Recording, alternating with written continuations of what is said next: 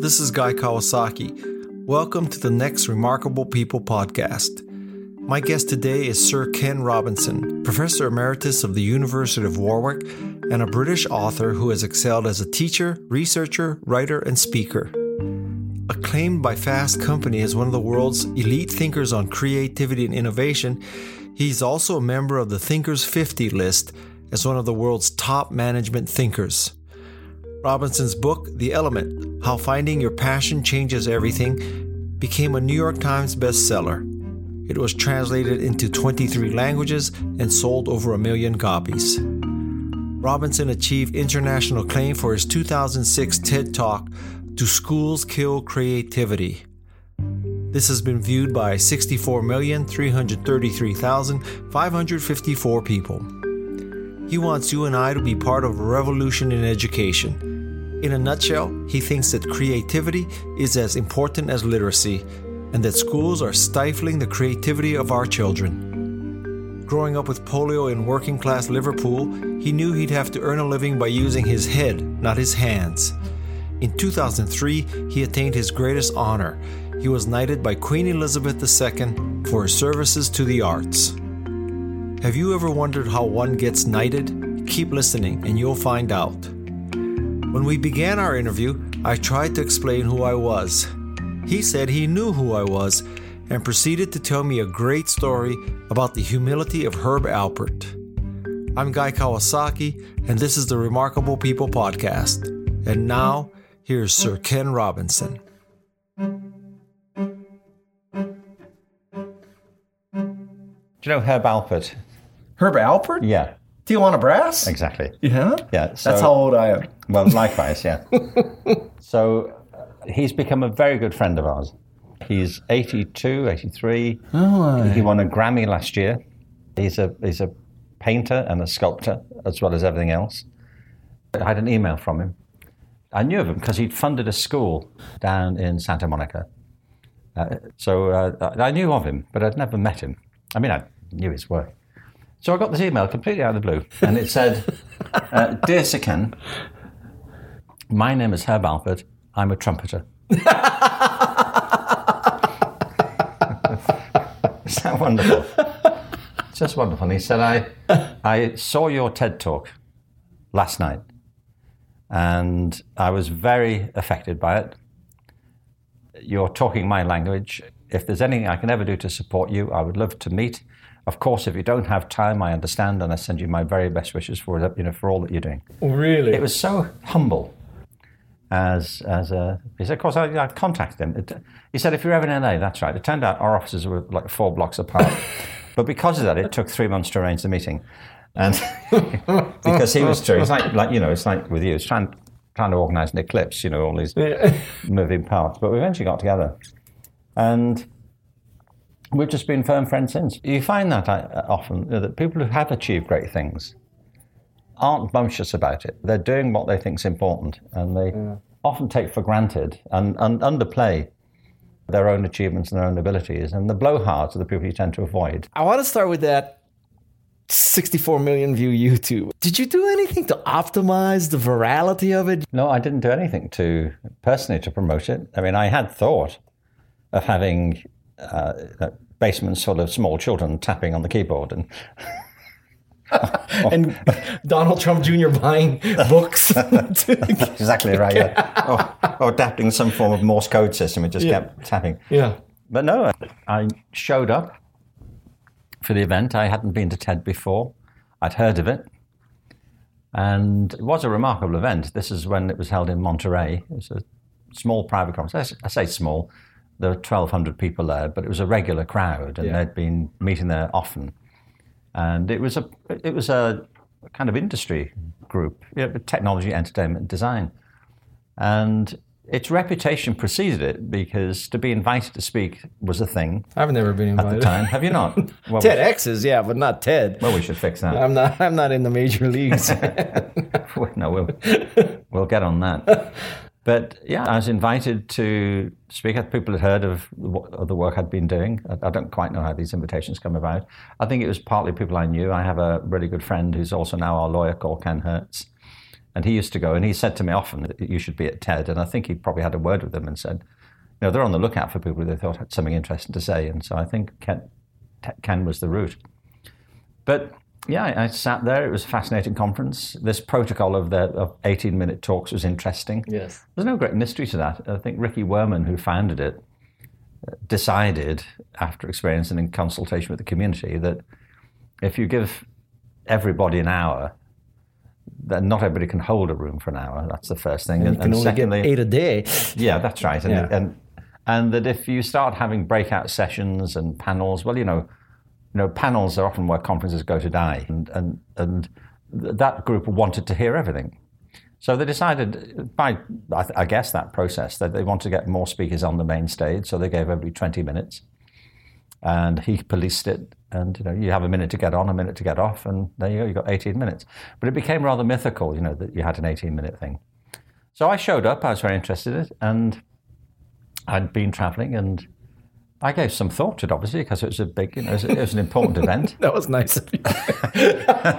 Well, you know, it's not like I just wandered in, but but I, I mean, my style always is to try and connect with the room I'm speaking to, and I can't read speeches. I'm not very good at that. I, I don't want to, and so I end up. I realised over time. that uh, With a, it's essentially it's a set list of just jot down beforehand in kind of five sections for any talk, whether it's an hour and a half or you know or a or twenty minute one the, the key things I want to get over and the kind of rough sequence to it.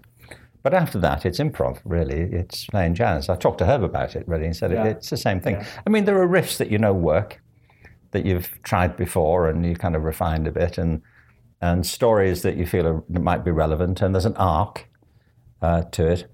But after that, it's kind of freeform. And you didn't rehearse that talk 50 times or No, but you know, it's thing, it, it's what I know about, and uh, you know, I mean, if they'd asked me to go in and, and talk about the genome, I'd probably have to spend a bit of time.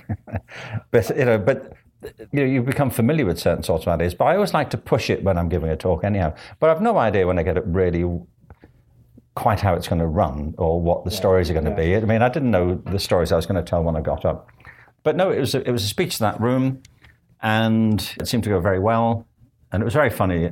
My, they didn't put the talks online at the time, and sometime after the conference, Chris Anderson, who runs TED, contacted me and said, "We're thinking of putting some of the talks from this year's event on the website so people can get a feel for what happens at TED." And could, would like to put yours on. Would you would you be okay with that? And I said, "Yeah, all right, yeah. You know, could I see it? Could you send me it? Because I couldn't, you know, accurately remember, you know, how it looked." I said, "Can you send it to me?" So he did, and I showed it. to my wife and I, Terry and I have been together for 40, 42 years now, and we've always worked together.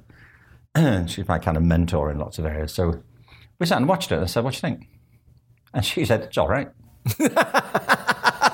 she said, "That's, all right." She, she said, "I wish you'd worn a different shirt." I said, "Come on." Anyway, so it went on, and and you know, it, it, it didn't. It wasn't an overnight sensation. It, it took a year or two to build, but then you know, the flywheel starts to turn, and people recommend it. So yes, it's been a great thing. and I've been I'm delighted about it. You know, the- partly because I'm passionate about the ideas and getting them out there.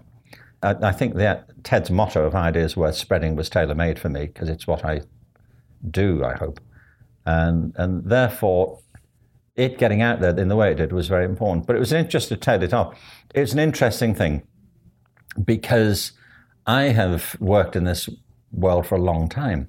And I remember speaking, I did an event a few years after that TED talk and at a university. And over lunch, some guy said to me, You've been at this a long time. I said, What's that? He said, Trying to change education. I said, I have, yeah. He said, What is it, seven years now? I said, how, do- how do you mean? Seven years? He said, You know, since that TED talk. Well, that's when they start the clock. Yeah, I said yes, but I was alive before that. You know, that was that was for me. It was just it was a moment, but it turned out to be a seminal moment for me because it got so much attention. Chris would say the same for TED. I think it, it shaped their idea of what a TED talk could Yeah. be. And when they asked people subsequently and have done how they found out about it, TED, an awful lot of people said it was because they came across that talk and wondered what TED was. Wow. So it was a, there was a very interesting synergy. But to the point, I could have given that talk 10 years before, and probably did in some version somewhere. But it was that confluence of the growth of social media, YouTube, mobile devices, and more and more people going online that, that fanned the flame of that. It wouldn't have been, it's like Uber couldn't have happened without the techno- technological climate Yep, in yep. which it was conceived. So, yeah. I had a great story recently, uh, I love telling it, of a little girl who was uh, in a drawing lesson. She was six and she was at the back drawing, and the, the teacher said this little girl hardly ever paid attention. And in this drawing lesson, she did. And uh, the teacher was fascinated. She went over to her and she said, What are you drawing? And the girl said, I'm drawing a picture of God. And the teacher said, But nobody knows what God looks like. And the girl said, They will in a minute.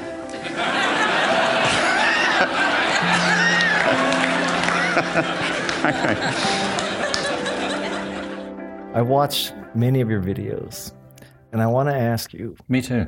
how, how spooky is that? I want to ask you how you find your quotes. Because your quotes, you know, the stories and the quotes and the things are just like spot Oh, on. thank you. Um, I read a lot. Mm-hmm. Uh, not always the entire book. uh, well, you know, you, you get a feel for the DNA and the energy of a book quite early on. You know, you kind of think, okay, I got this, and I sort of jump around it a bit. I mean, some books I really do sit and and and, and uh, live with for a while. I, I, I just read widely, and I, I, I just I absorb things, you know, and, and some things stick in my mind the way they do. You think that's beautifully said. I, I was writing something this morning about dance, and I was remembering, it just it's always stuck with me that there was a, a famous British conductor called Thomas Beecham, Sir Thomas Beecham, very celebrated. And he was asked at one point about the popularity of these prom of the prom concerts that are held in London every year at the Albert Hall. And, and during the course of his comments, he said, you, know, you have to understand, he said, that the English don't understand music, but they love the noise it makes. I mean, I rest my case. You just pulled that quote out of the air. But that's such a beautiful observation, isn't it? True. They love the noise it makes. I think that's great. I, tend to absorb vivid comments of that sort, and, and, and you want to credit the people who, who come up with them. Yeah. So I don't know. Um, a lot of what I do is, is about trying to be as clear as I can on the things I'm saying. And if, if I feel somebody else has said it better or more aptly, then I'm, I'm very happy to, to enlist them. Are you ever struck by perhaps the irony or maybe more negatively the hypocrisy of people listening to your thoughts about education and creativity and you know anti-standardized testing and, and the tiger moms and all this kind of stuff and yet many of your audience is sitting there they went to ivy league they're trying to get their kids into Ivy League. Their kids are getting tutored in SATs, and they love what you say. But then they go home and you got to get into Dartmouth. You got to get into kindergarten right now. So, you ever struck by that irony or? Maybe- yeah. Yeah, I mean, they're, they're not the only people I talk to, but you're right. There's a significant proportion of people in any group that nod away. Left liberal. This, this is absolutely right. Yeah, it's like, and I and I think it's an exact analogy. It's like with the uh, environmental movement and the, the climate movement that people pay all kinds of lip service to. And they say, you know, this is awful. You know, I'm, I'm not going to buy any more plastic bags. That's me, finished with that. And then they go home and have a nice sirloin steak and, and And they get a private jet home. well, yeah, that's the most egregious example, but it is right. Uh, and I'm not overly cynical about that because it, it, these things are difficult. It is a struggle, particularly when you're asking people, as it were, to change their minds, to change how they think about something. That's the first thing. People find that very difficult because you grow up with a community of ideas. And it's one of the features of cultures, isn't it? That mm-hmm. we mistake our own cultural perspectives for common sense. You know, and it's why other people's cultures strike us as odd, exotic, or nonsensical. And I remember years ago, uh, we were in an event in New Zealand, and anyone who's been there, you, you would know that uh, the ceremonies always begin, don't they, with uh, the Maori Yeah, dance. the haka. Yeah, and and in this particular case, th- th- there's in this theatre. The uh, it was a beautifully done thing, you know, but but you can sit there and comprehending of it and, and think, you know, where did if you just look at it at face value, you think, what is this? The guy puts a leaf down on the stage and screams at it, and then screams us not to go near it, and, and we're not going to. That's the point. you know, we have no intention of going anywhere near it. But it's it's it's when you stand outside of a cultural frame of reference, what what other people do can seem bizarre, nonsensical, totally irrational. But for them, it's deeply invested with a powerful set of meanings. It's like years ago, uh, I helped to set up an academy in Hong Kong for the performing arts. And the first time I went to Hong Kong, we were taken to a Chinese opera. That's very hard work if you're not from, from that culture. Yeah. It just is. Offer in any culture is hard. Well, but, well, that's all, that that can also certainly be true. But you know, with Chinese opera, if if you're unused to it, well, firstly, it happens in a stadium. That doesn't happen with opera in the West. I mean, you have big theatres, but you're not in indoor arenas. You're not at the Staples Center, which is the equivalent of Chinese opera. It's a night out. You know, families there, they're getting popcorn, drinking cokes, waiting for the opera to start, and that's very interesting. It's so deep. The, it's more like British pantomime mm. or European commedia dell'arte, I should say. People have stock characters and they specialize them throughout their career. There are standard stories they tell. It's a bit like the fairy tales of myths. And often the, the companies will be brought together and will go on with very little rehearsal because they're there to tell this well known story using characters which are beloved. Mm-hmm. But then there's the aesthetic of the music, which is dissonant to, to a European, to a Western ear. You know, and I worked out quite early on at this performance, which was quite long, that if I could get find some way of getting hold of the percussionist, you know, and silencing him, it, it, would have made the whole evening much more enjoyable because it's that kind of bang, bang, bang when anybody moves. So, but the crowd is absolutely laughing. It's exactly like listening to a foreign language where people are communicating easily, comfortably, fluently because it's their language and you listen to it. And if you stand outside of a language you, you don't know, it's simply an extraordinarily incomprehensible series of noises. And you think, how can this possibly mean anything? But it does. And so, yes, that, that, um, you know, that when you face audiences with ideas which challenge what they've grown up with, what they consider to be common sense, what they believe to be the only way to do things, you can sense you know, they're taking it in at one level, but you're asking them to change their whole worldview. So they can entertain the idea, but whether they can act on it, mm-hmm. some simply can't.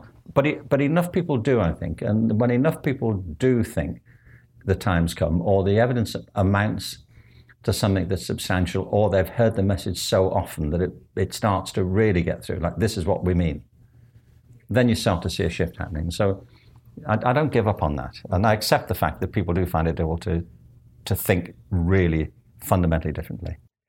Was there some formative experience that caused you to become this evangelist for education? Can you look backwards and say, okay, so that was it? That's why I'm where I am? No, not one single thing. It's an accumulation. And I, I feel it's generally, it, it, it, sometimes there's a straight line you can point to a crossroads and say was, that was it. I, I did a book, as you know, called The Element, mm-hmm. How Finding Your Passion Changes Everything. And originally we were going to call that book Epiphany because I'd spoken to a number of people who had had that moment in their lives. And at the time I did the first TED Talk, and I mentioned the book, and it was at a time when it was being called Epiphany. And we subsequently changed the title. So that talk has done wonders for subsequent books which were called Epiphany. But but it didn't have much bearing on the book I was referring to because we changed the title of it. I, I talk in that book about how people find a calling in their lives, and sometimes it is like falling in love at first sight. For some people, it's like that, and I, I mentioned quite a few people in the book for whom that was true. Uh, but more often, I guess, I think it is more often, people find that they're falling in love with something. It's like when people uh, suddenly find that they've fallen in love with somebody who was an old friend. You know, and you hear that from time to time. They've known each other. They grew up at school, went to school together, or something happened to a previous partner, and this is a, somebody they'd known for years, and they're, you know, they're chatting, and suddenly they realize they're looking at each other differently. You know, something happened between them. The energy changed, and and and I think that's more common because people take for granted their own interests and their own talents. They think if I can do that, if I'm interested, presumably anybody could be. But either way, I think that typically uh, there are lots of influences on people. And there certainly have been in my life. I mean, there are some things looking back I can psychologize about. And one of them, there's no question, has a bearing on it, which when I was a kid, I, I was uh, brought, brought up in a large family in Liverpool. And I was surrounded by people who greatly disliked their education and didn't feel they had any benefit from it and couldn't wait to get out of it. And the only reason I got pushed more deeply into it was because I had polio as a kid. And my parents wisely recognized I had to focus on my education because I wasn't going to be able to do manual work, which is what the rest of the family was capable of doing and where we came from. So my dad was always very insistent on that. And I didn't really want to do it. Uh, this was Liverpool in the 1960s. Beatlemania was happening down the street. And my brother was in a rock band. So the last thing I wanted to do was be was sit at home and, and conjugate irregular Latin verbs. But there's a whole backstory to that, which I told somewhere about how it came to be that I went to the local grammar school. And that was because I had certain people come into my life, certain teachers who saw something in me, without whom I wouldn't be sitting here now talking to you. Absolutely not. They had a massive influence, as, as did my family. So and I found myself in the company as a kid. I went into special ed, and so I spent five years in special ed, surrounded by people with all kinds of physical disabilities, particularly. This was before ADHD and stuff like that. Yeah, oh, yeah. This is physical special ed. Yeah, yeah, yeah, yeah. Well, it was interesting in Liverpool at the time that they distinguished between uh, the physically handicapped and as they called them, the mentally handicapped at the time. We weren't very good at euphemisms in the 1960s. so we hadn't quite got the hang of them. or the 1950s, I should say. And there were two separate schools.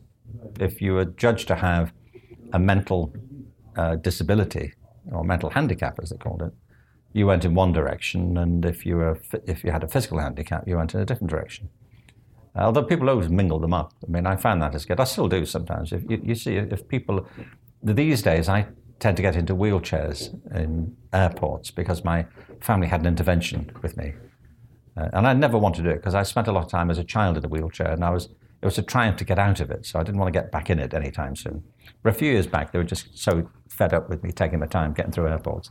I said, for God's sake, get in the wheelchair. So, and now, of course, I get off the plane and think, where's my wheelchair? I'm all outraged if it's not there. But, but, but, but I find that if you're in a wheelchair being pushed, and you go to the desk, the, the check-in agent will normally speak to the person pushing the wheelchair, not you. They'll say things like, "Does he have his boarding pass?" That's interesting. They do still because you're physically you have a physical issue. They think you have a mental issue. It's associated with it that you're somehow dependent. Uh, you're not fully independent as a person. I think that's it. A friend of uh, mine years ago, he he had he was blind and he had a show on the BBC. It may still be going actually about attitudes to disability, and it was called "Does He Take Sugar?" And it's very telling because yeah. there is a. So at school, there was always that tendency for people to kind of mix the two things up. But something that struck me at school always was I, mean, I wasn't planning. This wasn't a career move. It was just an observation as a child that that there were kids there with all sorts of handicaps, as we as we called them then. They had people with polio. That was very popular, and it, was very, it was very fashionable at the time. And were people with cerebral palsy, all sorts of disabilities.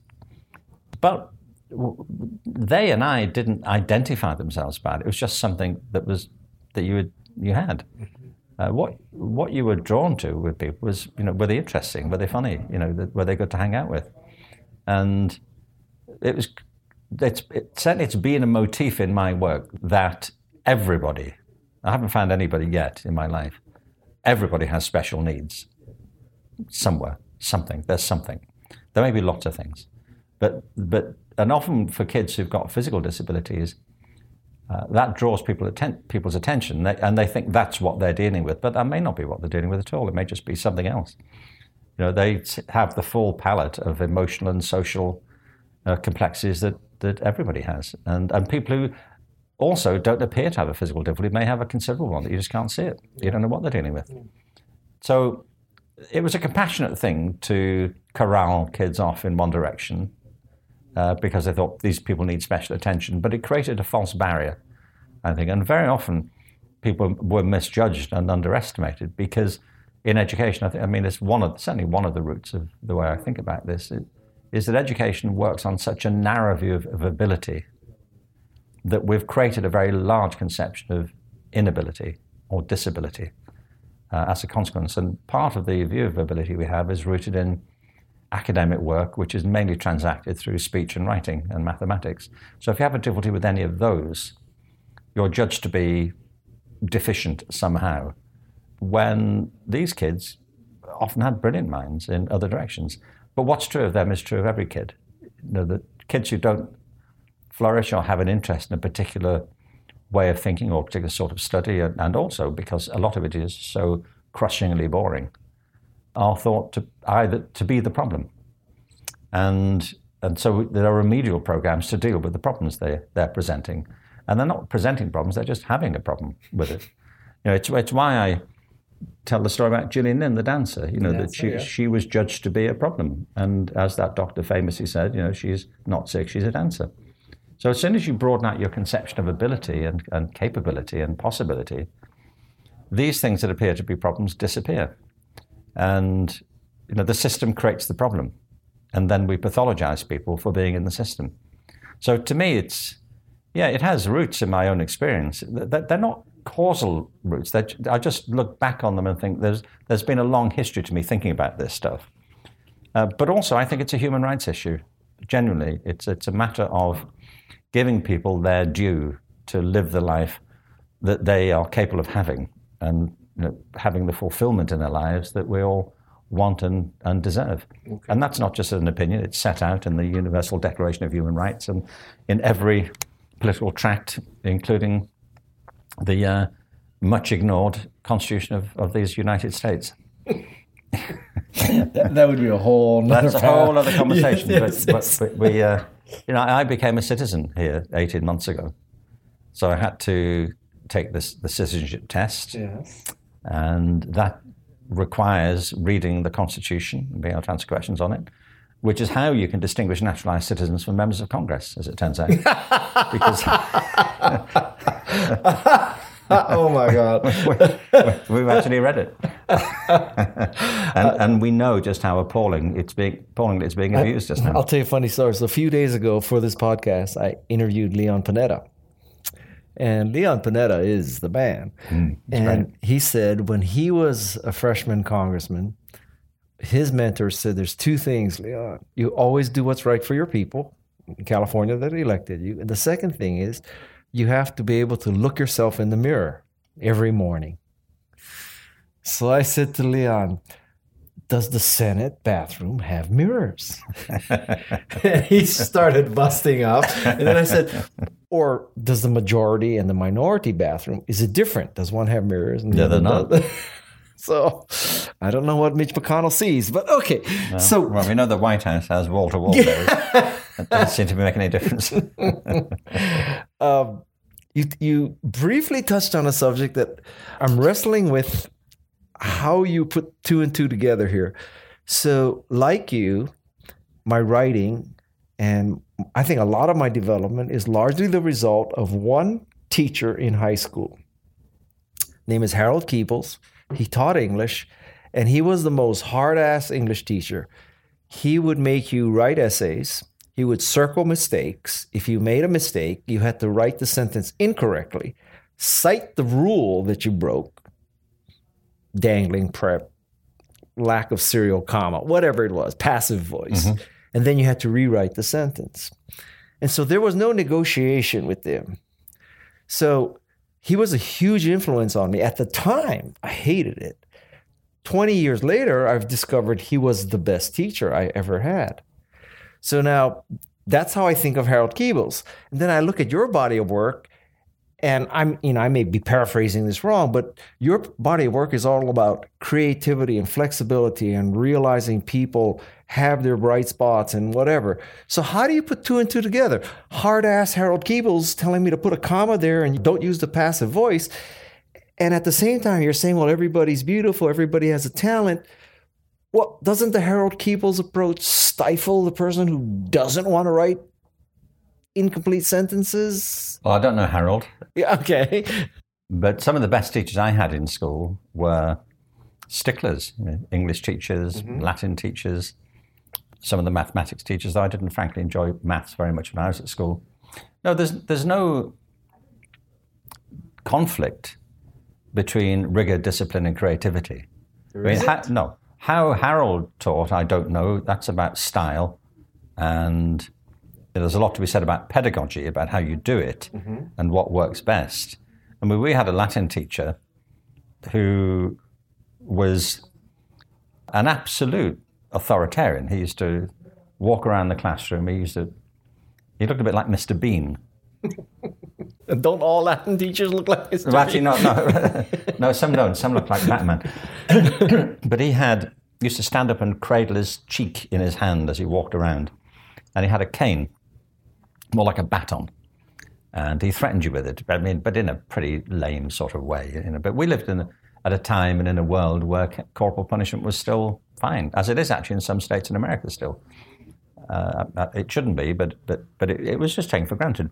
But he, he, but he had a a style and a way of getting you involved in it by challenging you and demanding that you got it right in, in eventually, because he had a belief that you, you would get it right. But he, he used to feign this authoritarian attitude, and, and we all kind of went along with it, but we knew his bark was worse than his bite. But that was his style. So it depends a lot. A, a lot of that is about teaching personality, uh, which is maybe why Harold Keable had such an impact on you. But in terms of creativity and its relationship discipline, it's, it's profound and necessary. And uh, there are lots of misconceptions around creativity. Well, what, what's profound and necessary? The relationship between discipline and creativity okay. is close and profound you have to define it first. I mean, creativity, Uh, there are two key terms in this for me. One is imagination, the other is creativity. The imagination is the capacity we all have, we're born with it as human beings, to bring into mind things that aren't present to our senses, to transcend the, the here and now, to anticipate the future, to reflect on the past, to step outside, to speculate, to ask what if. It's not a single power, it's an amalgam of, of, of many powers that we have. But the ability to bring to mind things that aren't present is, is the root of it. Creativity is a step on from that. It's putting your imagination to work. It's applying it in some in some specific way. And I often ask people how creative they think they are. And you know, at conferences, people give themselves low scores for that. and one of the reasons is they think what they've just been asked is how artistic are you? But and the arts are certainly centers of creative activity. But but you can be creative in anything that involves your intelligence. Mathematicians are among the most creative people I know.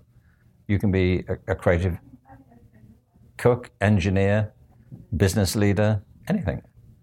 If you consider creativity as the process of having original ideas and have value, it's why people struggle when you give them a new idea because it bends their head into, a, into an odd shape. You know, I often talk to business about this. You, you, some businesses are very good at generating new products. Apple was famously good at that. But some of the biggest businesses haven't come up with any products, like Walmart. They didn't create any products, but they're very good at systems and supply chain management and things of that sort. Uh, there are, you know, organizations that are very good at services. They have a, it's like Starbucks, you know, they've created a culture around coffee and, and all sorts of bizarre versions of coffee as a consequence. And to me, bizarre anyway. So, so it's, it's, a, it's a practical process. You can't be creative if you don't do anything. And if you're doing something, you have to be working in a medium of some sort. Now, it could be numbers, it could be an intellectual medium, uh, it could be sound, it, it, could be playing an instrument. But you know, you can't be a creative musician, to go back to Thomas Beecham. In the end, if you can't control the instrument that you're playing. Now, it doesn't mean that you have to be a virtuoso on the violin or the piano before you can do anything creative. I mean, I grew up in Liverpool, and I'm very, very, very quick and fond of talking about the Beatles. You know, but the Beatles changed the face of popular culture, those four guys. And when they first got together, they could hardly string three chords together. It didn't stop them getting on. They, if you look at the arc of their musical development over the course of 10 years, it went from musically fairly rudimentary songs, though very powerful ones, to you know, the White Album and beyond, where they're dealing with complex harmonic forms and multiple areas, you know, multiple forms of orchestration and instrumentation. And they, they were sponges. They learned from everybody around them.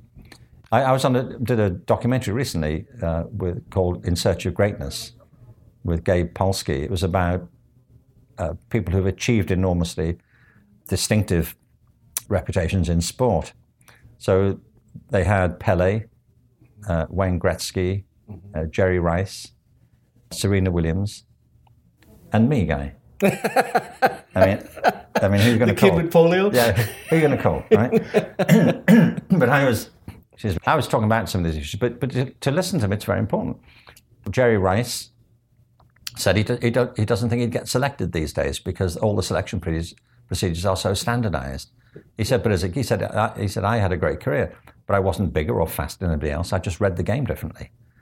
Uh, Wayne Gretzky said the same thing. You know, he said, I studied the game. I, am not a big guy. I was up against all these big guys, but I figured the game out differently. I had, and they talk about the need for creativity in sport, but you can't be Wayne Gretzky. You can't be Muhammad Ali if you're not in shape.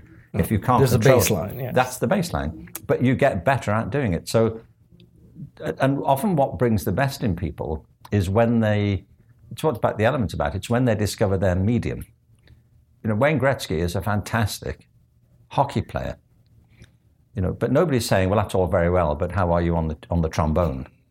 We have to modify our opinion of you because, you know, frankly, when it comes to the, the tuba, he, he's pretty poor. People can ex- excel. Actually, it's what Herb Alpert said. When Herb Alpert was a teenager, he he was at a, some kind of music event and he picked a trumpet up off off the table, and he said, "My life changed in that moment." He said, I blew into this thing and I realized, he said, I could speak through the trumpet better than I could speak in language. And so, but he is now a virtuoso. It became so. So there's no conflict between the idea of discipline and coming up with original work. In fact, they depend upon each other as long as you understand the pedagogical principles that underpin it and that the and that there are different levels of originality. So, so to go back to your teacher, Yeah. there are conventions of grammar uh-huh. according to what part of the world you live in. I mean, one of the the great transitions moving from England to America is becoming used to different forms of spelling and conventions of speech and you know things that you can say and you can't. But also, you know, some things are nonsensical if if you don't get the grammar right. But the other thing is also true is that language does evolve. It's not static. It's really not set in stone. I mean, in, in the sense that it's unchanging. The French tried to make it that way, you know, through the Académie Française. They tried to pin it down and not, not let it roll, but they then still they, they still let words in like the, the weekend and uh, the laptop and all of that. But it is evolving. There was a wonderful interview years back on the BBC with a uh, they're interviewing on the kind of flag on their flagship news program called the Today program on, on the radio. They were interviewing an American academic, and in particular, the, the, the interviewer was asking him in, with some irritation about why in America people insist on turning nouns into verbs. And he said, "How do you mean?" He said, "Well, like to action. Why? You know, that we've got perfectly good verbs, or like to do, you know, to perform, you know, to to bring about to action. When did that become a thing? And you can go on with these. You know, there are lots, lots and lots of them. And and, and the guy defended it, and he said, "Well, you know, but language does evolve in, in its use. And, I mean, look what happened in in rap and and in in patois, you know, and in local accents. If you travel around the UK, and if you're from one part of the world, you I can guarantee people could learn English at, the, at some of the best programs in America. And you go to Liverpool, you wouldn't know what the hell people were talking about. because it's so mangled. It's like people from from England would have a hard time in Brooklyn. You know, think, what are you talking about? So, so he said, no, but language is like that. It's a living form, and, and people change it in its use, and, and conventions change. So, for example, in America, it's okay to have a capital letter after a semicolon. You'd be marked down in, in England for doing that. Is that right? Absolutely. Why would you have a capital letter in the middle of a sentence? It doesn't make any sense. But here, it's fine. It's just a convention. So this guy uh, defended all of that, and, and so this interviewer said to him, "Well, do you think? That, can you see any end to it?" and and he said, "I loved it." He said, "No," he said, "I, I can't think of a noun that couldn't be verbed." and he meant it. so there's no conflict. That's what I'm saying. But there are conventions and rules, and, and you can spot it when people just don't know what they're doing. That's different. It's not a free for all. Uh, I don't think, and, and and the community figures it out.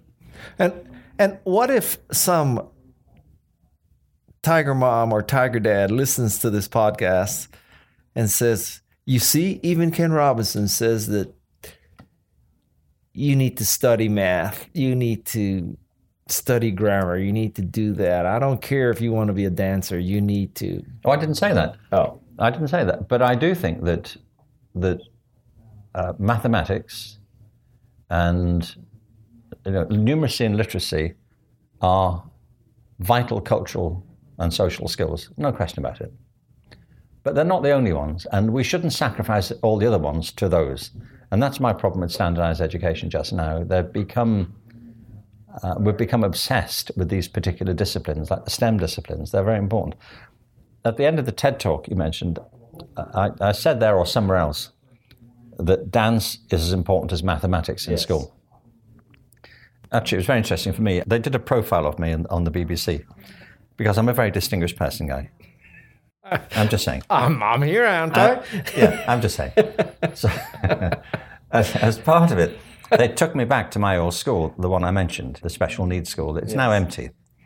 But I walked around and I remembered all kinds of uh, things that, that happened there. And then we went to the studio. And the interviewer, who is very smart and, and gracious and, and insightful on all sorts of things. But at one point she said to me, You said, didn't you, in one of your talks, that dance is as important as mathematics in school? I said, That's right. I did. And she said, You can't be serious. I said, Why wouldn't I be serious about that? She said, But it, it's obviously not as important. I said, Go on. Why not? And she said, Well, mathematics is a vital part of being able to function in the world. She, she said, I mean, how many people will leave school and go on to be dancers? I said, Well, but how many people are going to go on to be mathematicians? That's not the point. and you don't teach mathematics to produce a new generation of mathematicians. You'll produce some who are happy and interested and engaged with it. And you don't, I'm not arguing for dance in schools to create the next generation of dancers. Some will, but most people won't. It'll just become part of their general education. And, and the fact is that because of the way our systems have evolved, the way our cultures evolve, we tend to associate intelligence with a particular type of analytical activity. And so, but the fact is, we all live in bodies. And as children grow, what they become, who they become, has everything to do with how they understand their own embodiment. And I'm not saying it's more important than anything else, but it's as important as everything else. And the evidence always is if you have good dance programs in schools, a lot of the problems that you see in schools, like lack of attention, start to clear up, like tension between genders start to go up, violence. I, I mean, I quoted in this talk, I, I gave a whole lecture on it uh, in London at the London School of Contemporary Dance. There are programs of ballroom dancing which have been used in schools in New York in Brooklyn, some of the toughest schools in Chicago. And the effect on the school culture, on relationships, on sensibility, on easing the social anxiety that kids have, and also making them feel more holistically engaged in their own uh, their own growth and development is remarkable. And the consequence of, of seeing a broad view of education isn't theoretical, it's actual. I can take you to schools and show this is how it works. And it's not saying it's more important than maths, it's just as important. But incidentally, there are lots of studies to show that if you have a good arts program in schools, particularly uh, and including a good dance program, kids do better at maths, as it happens. But I mean, education is underfunded, and dance and arts are underfunded in the underfunded. Yeah, that's right. I mean, yeah. Well, that's right. can it get any worse? Uh, no, not really. So it has to get better. But that's the thing, you know, people often assume that we can't afford these things, but we can.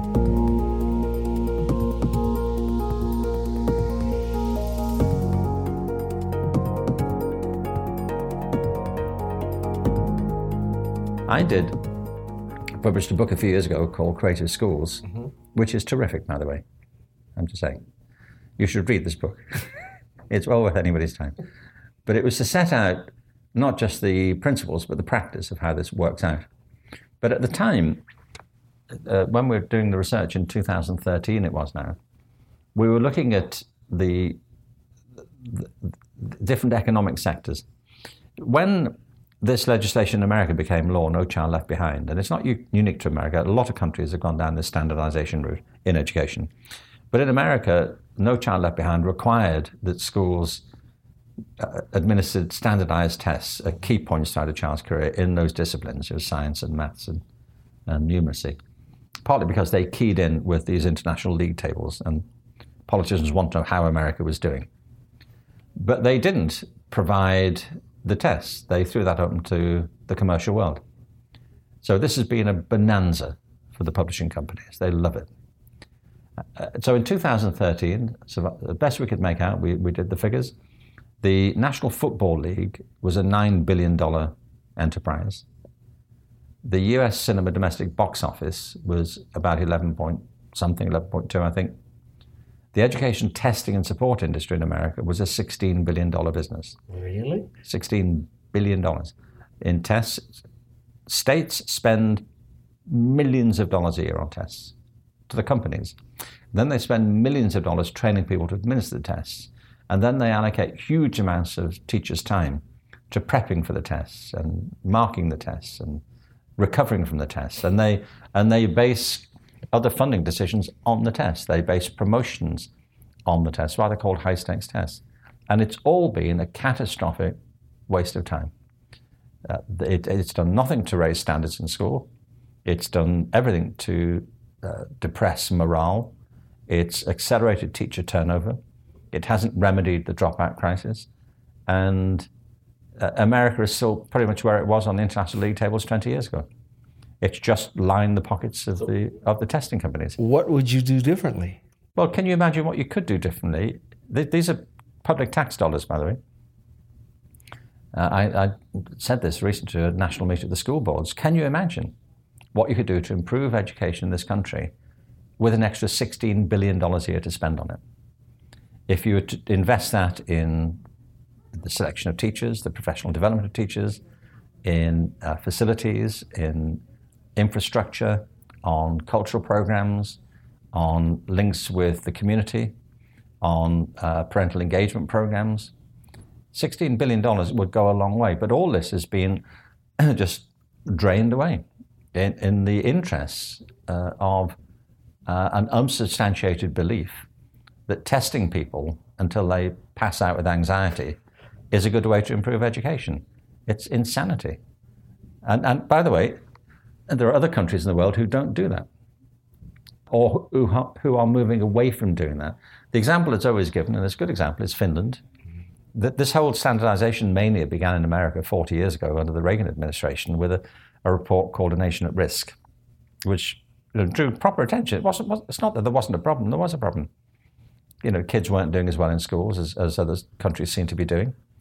And, and so, but it's one thing to say there's a problem, but then if you misdiagnose it and make the wrong prescription, you don't solve it, you just compound it. So, anyway, 40 years ago, this is when it began, 40 years ago, Finland diagnosed a problem, but they went the opposite direction. Their system has no testing in it, no standardized testing.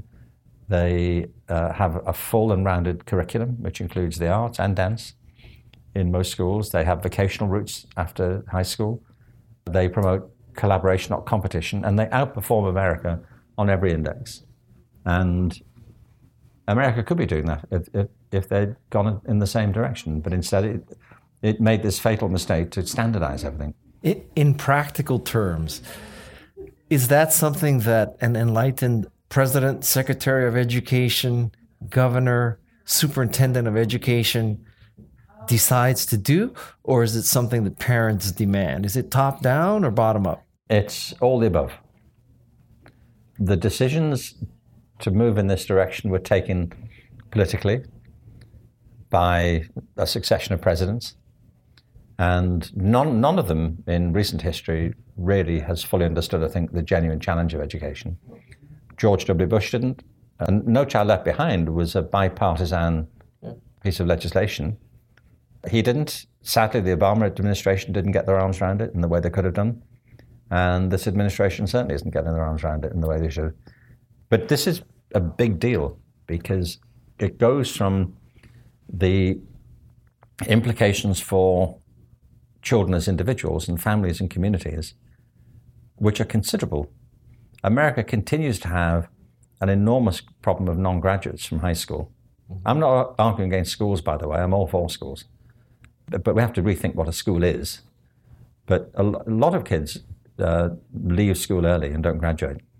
And there's ample evidence to show that kids do better economically and, and so on in the way things are now if they do complete high school. Um, I say now because the world's changing rapidly, so we've got to change what we do in high school as well.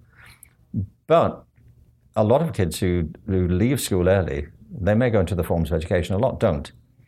And it's not true to say that if you don't complete high school, you end up in jail. That's clearly not true.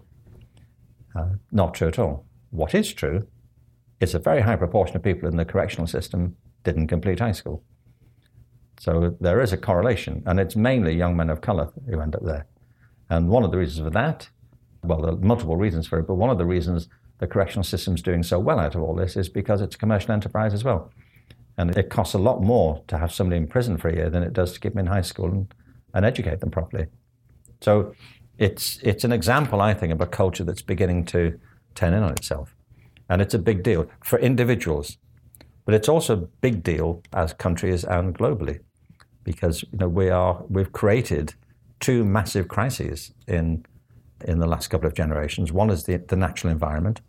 You know, we're teetering on the edge of an abyss here, and I think I don't know why people are resisting the idea and not wanting to grapple with it. But also, we have a crisis in, in, in the human world, in, the crisis of culture. And that's not a, a fantasy, it's simply true. If you look at the level of levels of depression, suicide, drug dependency, these are off the charts. Education is not the cause of them all, but it contributes to them. And it's the old thing if you're not part of the solution, you're part of the problem.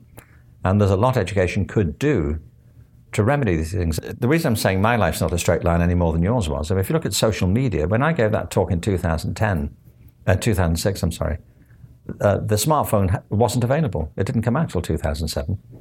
And the, app, the, the tablet didn't come out till 2010.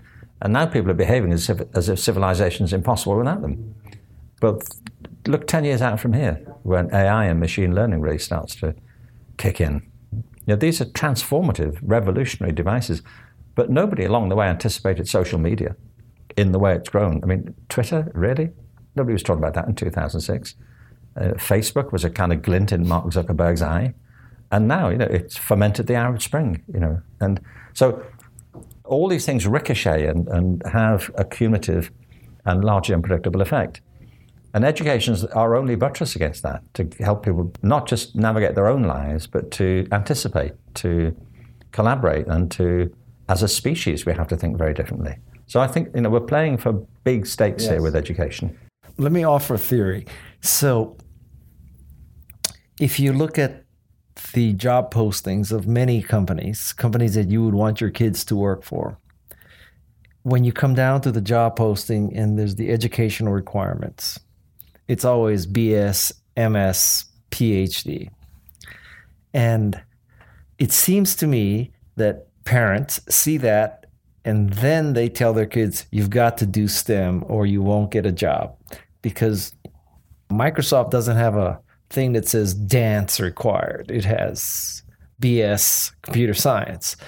So that until companies realize that innovation and creativity happens from people without these kind of strict disciplines, parents are always going to force their kids into those curriculums. Well, it's interesting. A, a chap called Vivek Wadhwa mm-hmm.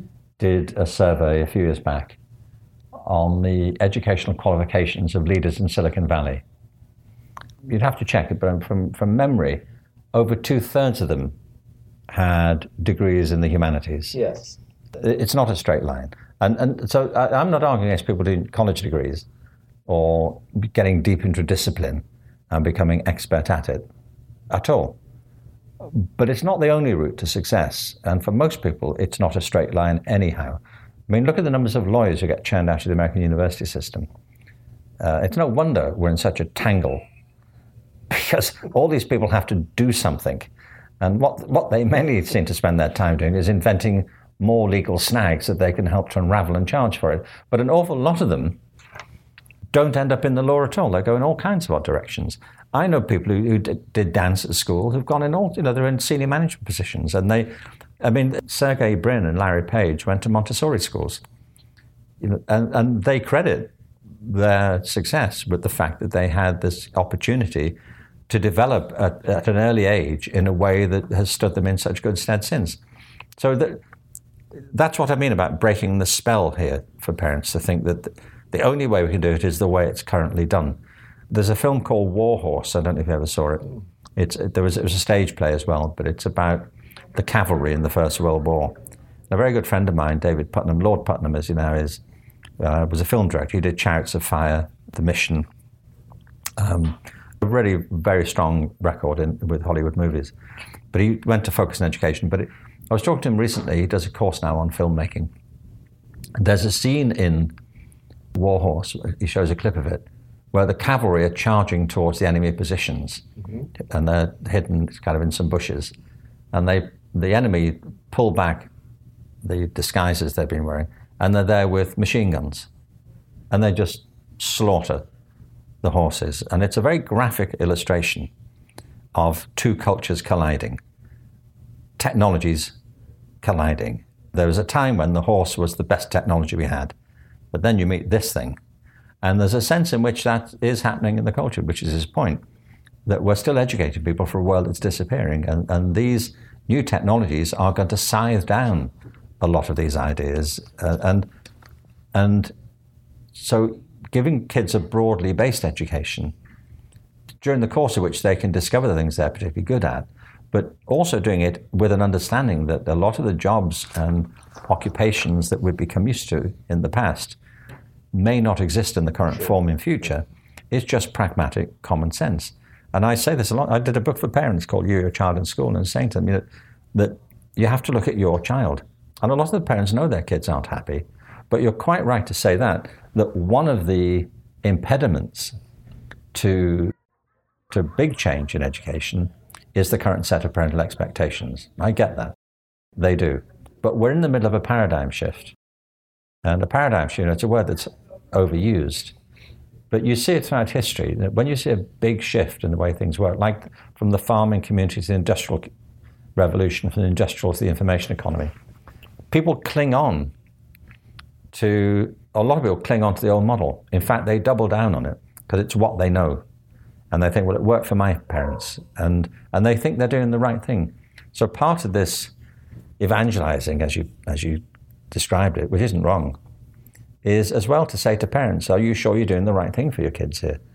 We all want the same thing. We want kids to live happy, fulfilled, productive lives. We want them to become economically independent. You know, God knows we do. we, we want them to find work that's interesting and fulfilling. But what is that then? What type of education do we need for the world we now live in?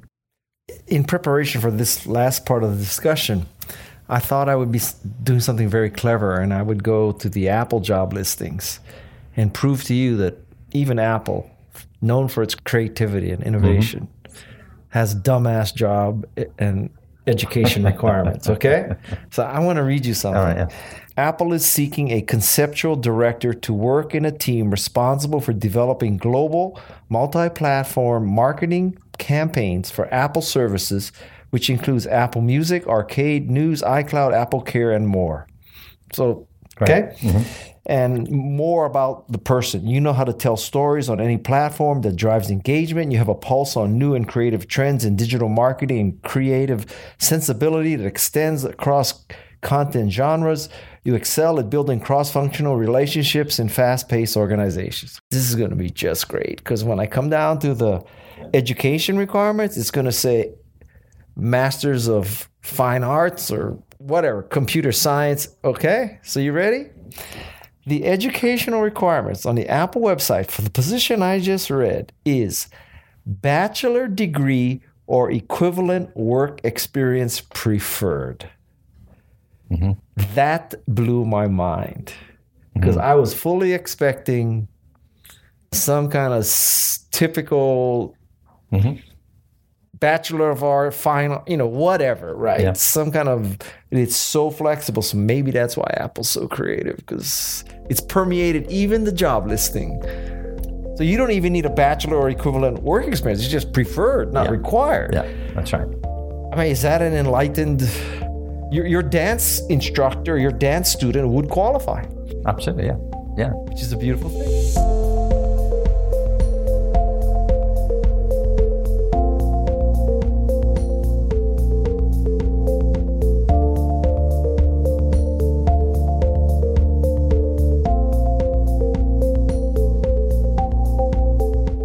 And I think Google's done that, and a number of other firms as well have said that we, we don't stick rigidly anymore to the idea that you have to have a college degree.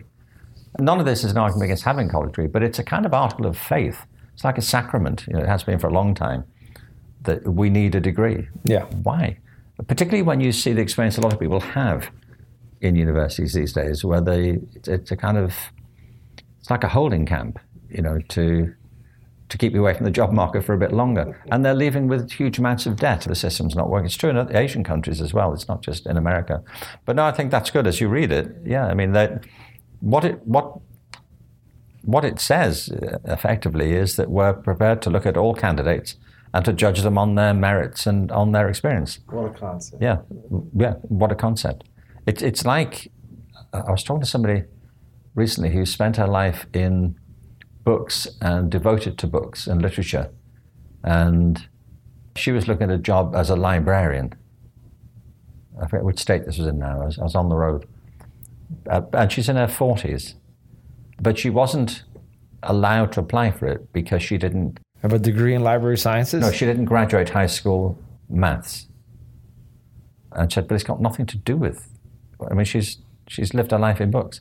It's that fixed mindset, you know, where yeah, but you don't have that, so you can't do that.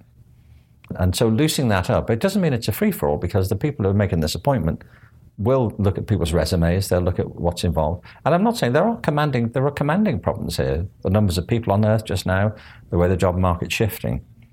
But we're much more likely to engage with these things if we think differently. It's exactly parallel, I think, to the, the climate movement. You know, the, the system creates the problem. You know, here we in, in the climate in, in the environment, we know that intensive industrial farming, which essentially sterilizes the environment so that eventually it decays and erodes, is uh, it's a suicide note. And the way you you start to get around it is to recognize that nature is a living entity, and if you create conditions for growth, if you go back to the way we used to think about these things, it will begin to revive itself. And it, it- it's a key thing for me about innovation is that innovation isn't always about doing something brand new. Sometimes it's doing things that we forgot worked. You know, Okay. Uh, could, could you just, in broad terms, describe the education system that we should be aspiring to? okay, how long have we got? Well, it starts for me with the individual. In fact, I'm currently writing uh, a kind of manifesto for all of this at, at the urging of my literary agent. I may never forgive him. but I can't remember. Somebody listening to this might remember. I, I could have checked it, or you may remember. But somebody once said they were writing a letter and they, they began it. It's a well known author. Uh, but the, it was quite a long letter, and it began by saying, "I'm writing a long letter because I don't have time to write a short one." I attribute that to Benjamin Franklin. Yeah, it's Franklin, was it? Yeah. yeah. So I always, I, I can never tell if it's Franklin or Churchill. It's always one of them. Those are only two smart men ever, but yeah. But but you know that it's producing something condensed is is trickier. So that's partly what I'm trying to do just now. But it has to begin with a child. It's like if you're looking at if you're reinventing agriculture, you have to start looking at, at the conditions and uh, how organisms behave and how they behave in different conditions. So we have a grandchild now, uh, my wife and I, and by you know a remarkable coincidence, it turns out she's the most beautiful, gifted child who was ever born. So What are the odds of yeah, that? what are the odds, guy? What are the odds? You know, we're feeling pretty pretty pleased about that. You know that, that it you're should making her study math, yeah, right? that it should be we you know, who have been graced with this this golden child.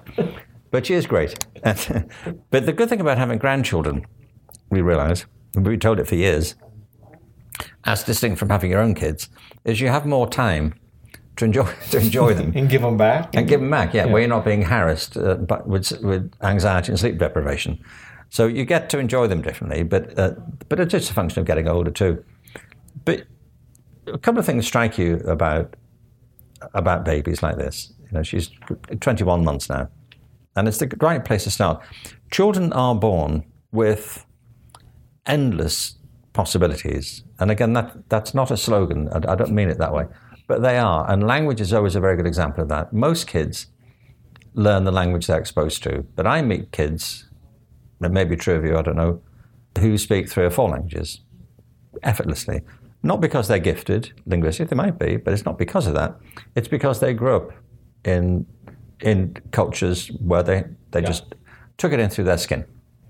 And the fact is, we could all be multilingual if we were exposed to it in that way. It's effortless. Kids learn to speak not because we teach them how to do it, you can't. They learn to speak because they want to and they can. And if they are exposed, they'll learn all of them. So we're, we're, this is just one example.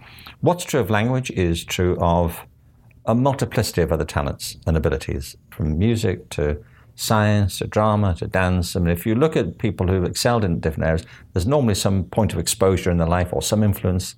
And then there's that little spark, you know, that goes when the Paul McCartney, I may, I may have mentioned the Beatles guy, I don't know, but Paul McCartney was on Stephen Colbert in The Late Show a while ago. Uh, it was just great little thing. Stephen Colbert said, "How how do you write all those songs? You know, how do you get to how do you get to write Beatles songs?" And and he did a whole thing about when he grew up in Liverpool. Uh, he was surrounded by music. His dad was played the piano. There were family parties, sing-alongs. He was just exposed to it. All the old show songs, you know, the great Oscar Hammerstein, and you know, all all the great musical songs. And people would sing them as a big community thing. So my dad played the piano. Then when he couldn't play the piano, I started playing the piano. He said, so I had a lot to draw from. As all this stuff coming, he said, a lot of things to draw from musically. And he said, plus I'm a genius. I thought it was great. I was like, yeah, yeah, plus you're a genius. So, but, You are the man of quotes, man. You should just you should just edit a book of quotes. And why bother writing? why bother to You got to know what to steal. That's why, a skill. Why, yeah, why make it up? Yeah.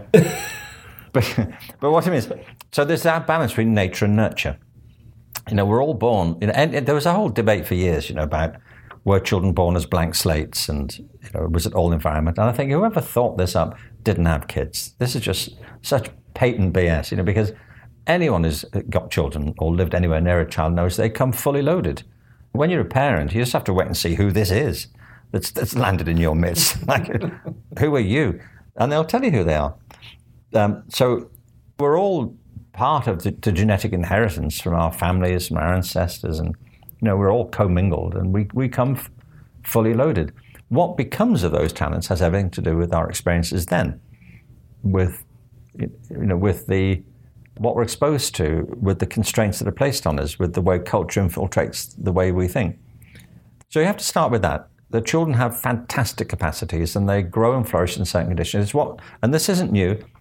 You know, Froebel, who developed the concept of the kindergarten, Montessori, Krishnamurti, the great pioneers and voices for a humanistic form of education, uh, have all recognized that. And It's why early years education has to be one in which children are allowed to socialize, to move physically, to play, but with certain structures in place so that we can guide them in, in particular ways.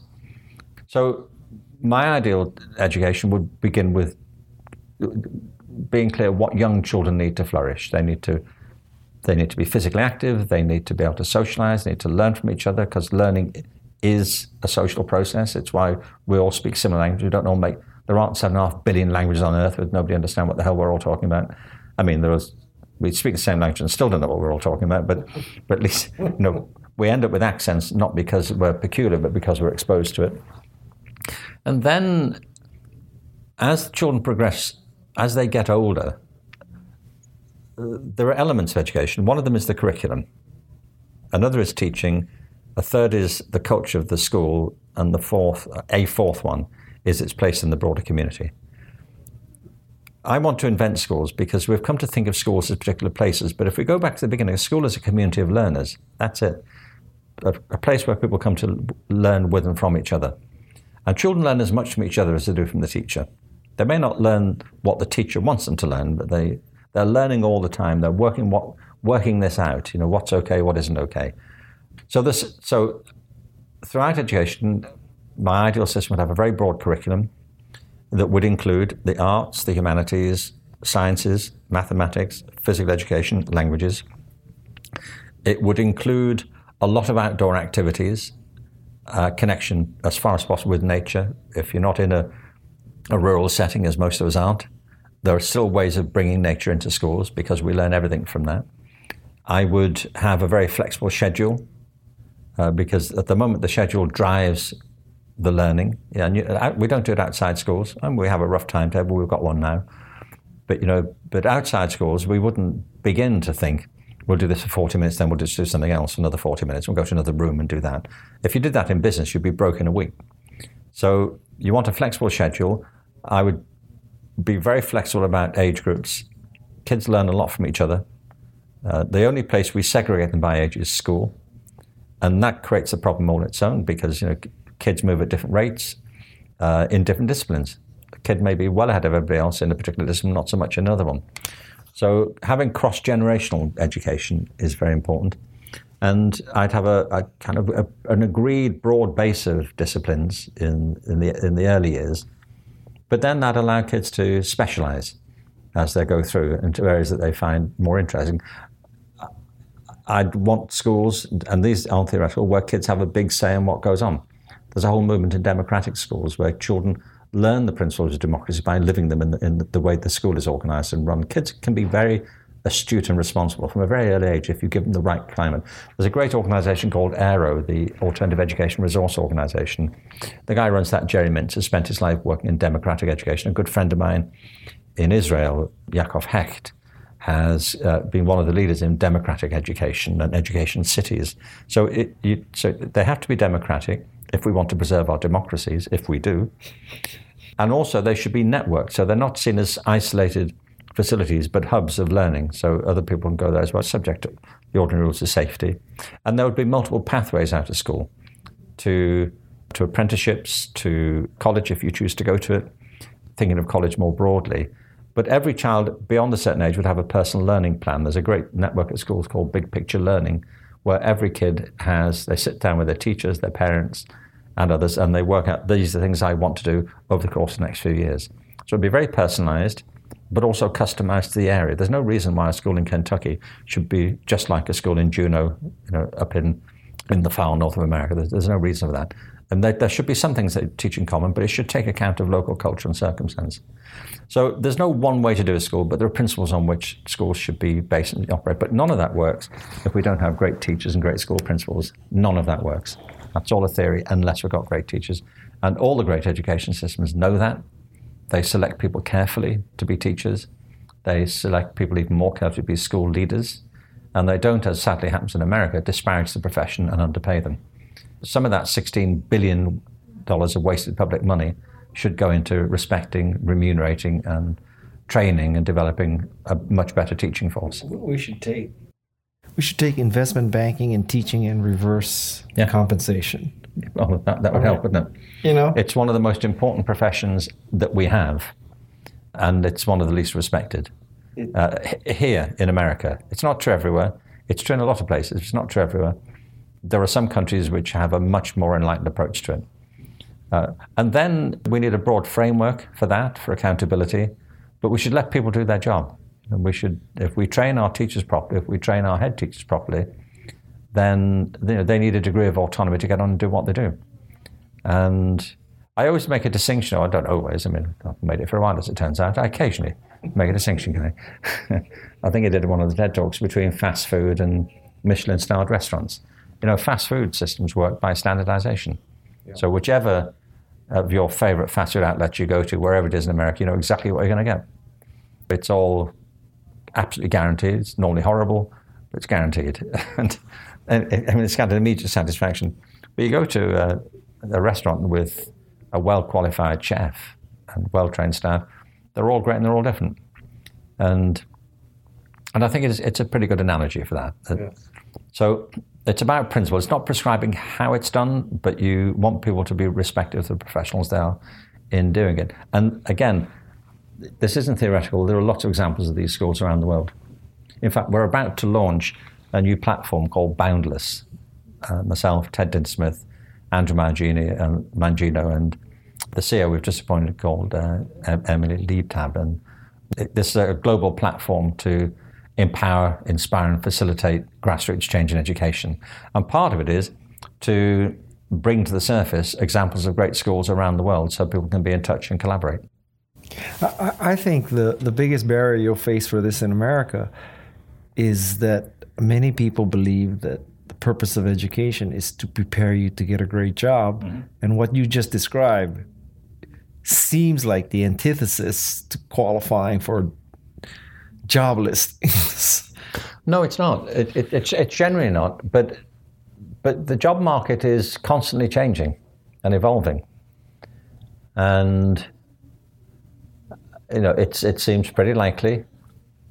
Nothing certain, but it seems likely on current trends that a lot of the jobs that we've associated with human beings uh, and, and have thought hitherto that can only be done by people are about to be done better by some forms of machine intelligence. And, and that's not just in uh, checkouts, at, as you know, in, in uh, supermarkets, it's in medicine, banking, accountancy, even in therapeutic settings, where you know, there's a lot of evidence that often these, if, if they're properly programmed, but even so, machine intelligence, it, it's, a, it's, a, it's, a, it's a misnomer, I think, because these machines aren't intelligent. Not like you and me. I mean, who is intelligent like you and me, Guy? True. What's the odds of two of us being in the same room at the same time? Honestly, and if light were to strike here now, God, God knows what life form would evolve. but it's true, isn't it? They're not, uh, they're not intelligent in that sense. They're very smart algorithms. Um, but they're not intelligent in the sense that human beings are. You know, with our, all, all of our faculties, senses, embodiments, and, And sensitivity. creativity. And creativity. That's right. So, but, so no, I'm not. I'm, this isn't a, a, a creed for unemployment. No, but it's to say that if, if if people are to find fulfilling work, we have to keep reinventing jobs. You know, creating great companies, great organizations. I mean, it's interesting. Like Uber, for all its problems and troubles, uh, it was, wasn't conceivable ten years ago. It is now. It's out there, and and it, it not only it was not only made possible by the technology, because there had to be an environment for that to work uh, technologically. But it also revealed this global workforce of casual drivers. I mean, we didn't know they were there in 2006, but they were. They're all queued up to get involved in it. And, and people uh, commonly make mistakes like this. Like it, when the when the telephone network started to evolve in the 19th century, famously people were saying, I mean, you know, the, the way things are going, there's going to be a telephone in every town. You know, and I remember when the mobile phone the phone came out. I was I was taken aback by it. You know, when you know, there's a time when businesses had telephone numbers, houses, but why would a person?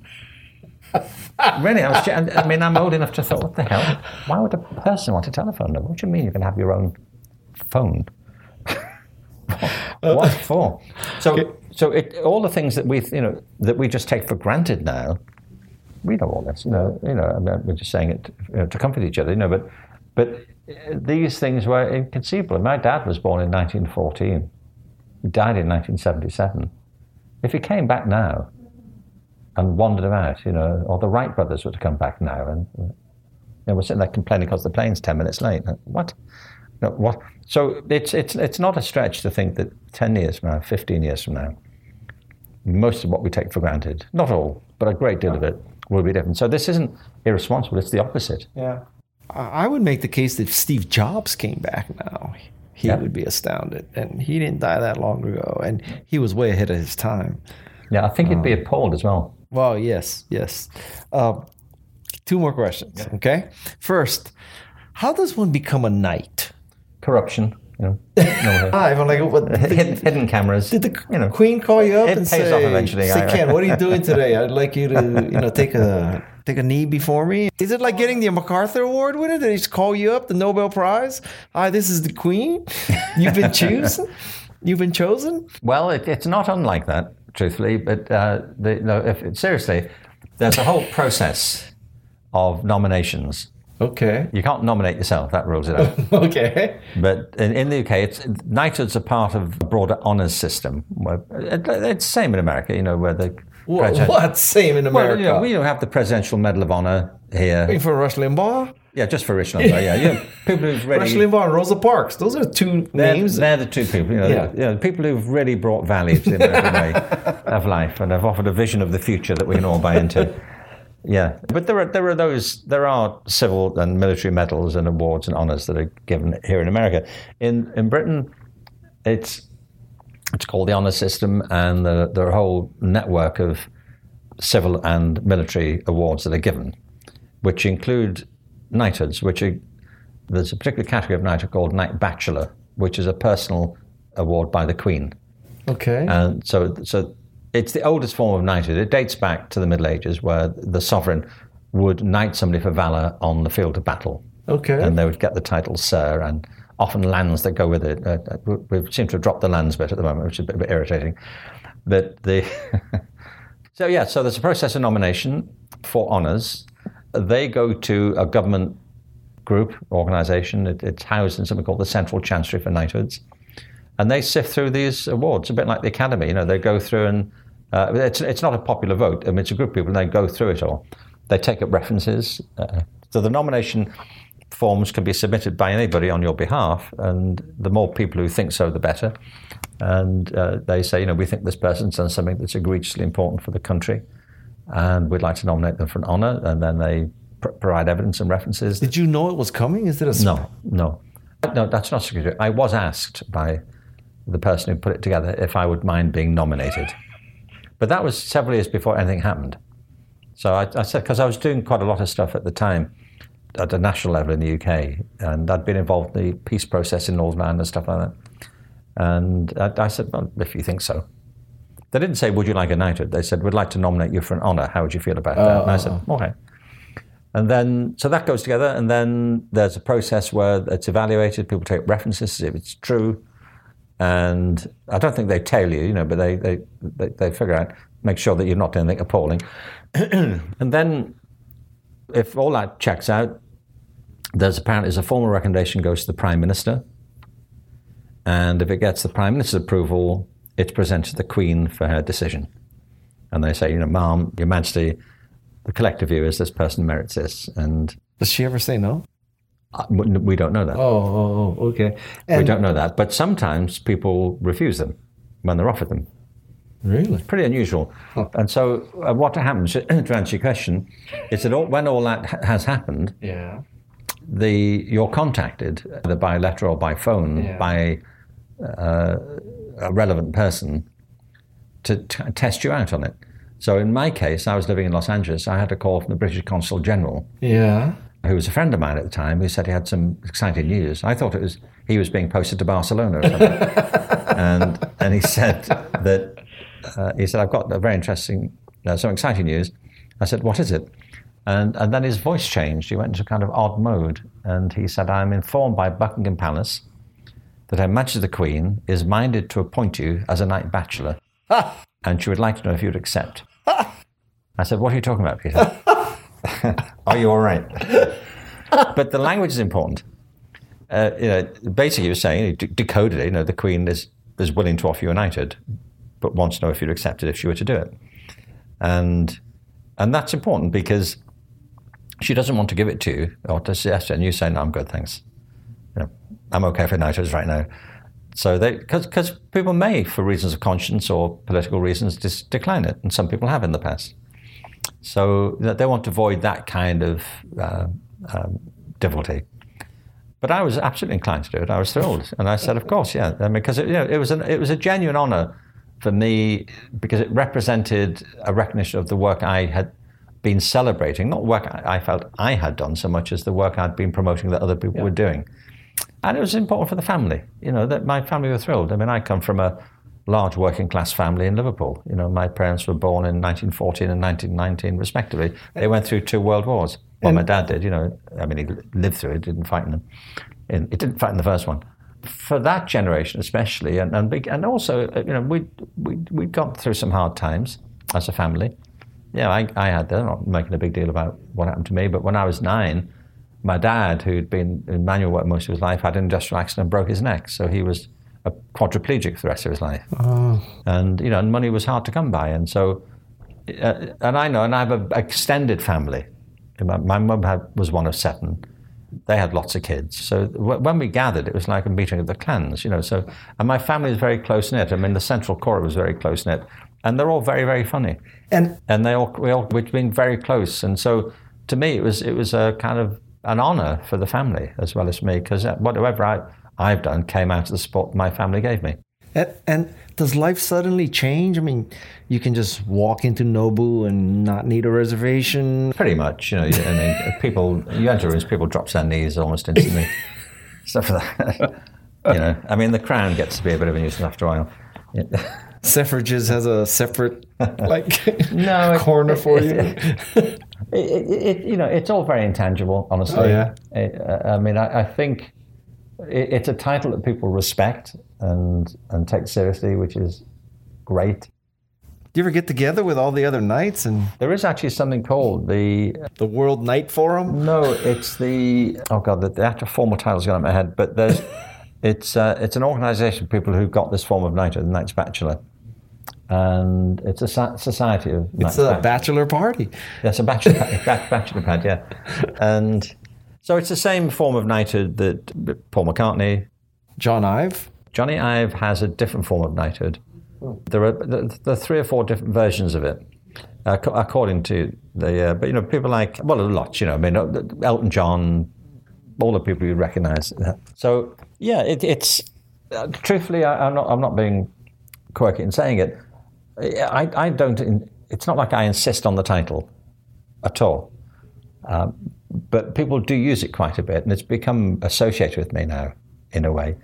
And all I ever say to people is, if we're if we're using titles, that's mine. But I answer to Ken and everything else. I used to be professor and, and doctor, so now it's that. It's a long time since I was a mister but I don't mind. I mean, I, I get checked hotels and all kind of way. I, have been checked in as Mr. Sir Ken Robinson, and and. And, and, I think in some places people think Sirkin is that I'm an Indian person of some sort. you know, for, for, from the subcontinent. I've had that, you know, Mr. Sirkin, Sirkin? Mr. Sirkin Robinson, yeah. So you're Muslim? Yeah, I, I, just, I'll take it, you know, whatever you got.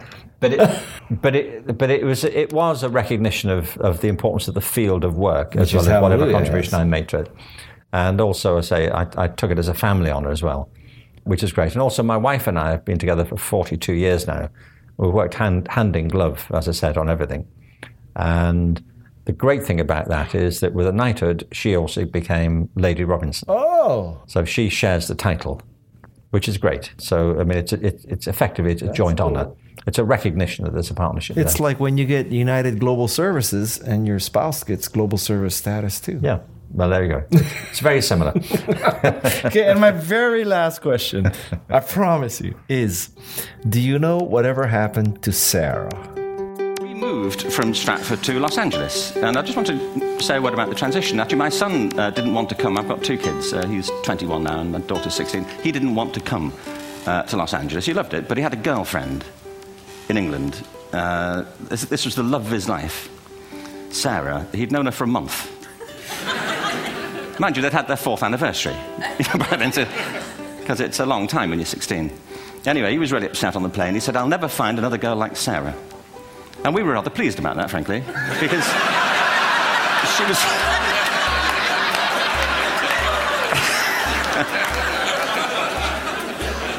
she, was she was the main reason we were leaving the country. But, uh, That is one of the best lines I have ever heard in a video. Poor Sarah. Did you scar her? What happened? You know, I don't know. Um, you, you got. When I gave that talk, I didn't know that it was going to go on the internet. It- it- I was just talking. I was just talking to that room for people. And Sarah is scarred, and We don't know. uh, We, we didn't know her all that well. So, but I, I, I live in fear that one day the phone's going to ring and say, "Hang on, finally, she's going to see this TED talk and make a connection." But uh, I don't think so. I think she's fine. I think they, they weren't they weren't a good fit. But yeah, but that's the law of unintended consequences, isn't it? At least now you know what it takes to get knighted. I hope you found Sir Ken's thoughts valuable, insightful, and challenging. It's going to take a lot to change our educational practices, so let's start. I'm Guy Kawasaki, and this is the Remarkable People Podcast. My thanks to Jeff Sieh and Peg Fitzpatrick. I'd knight them both if I could. Special thanks to Esther Wojcicki for introducing me to Ken Robinson. This is Remarkable People.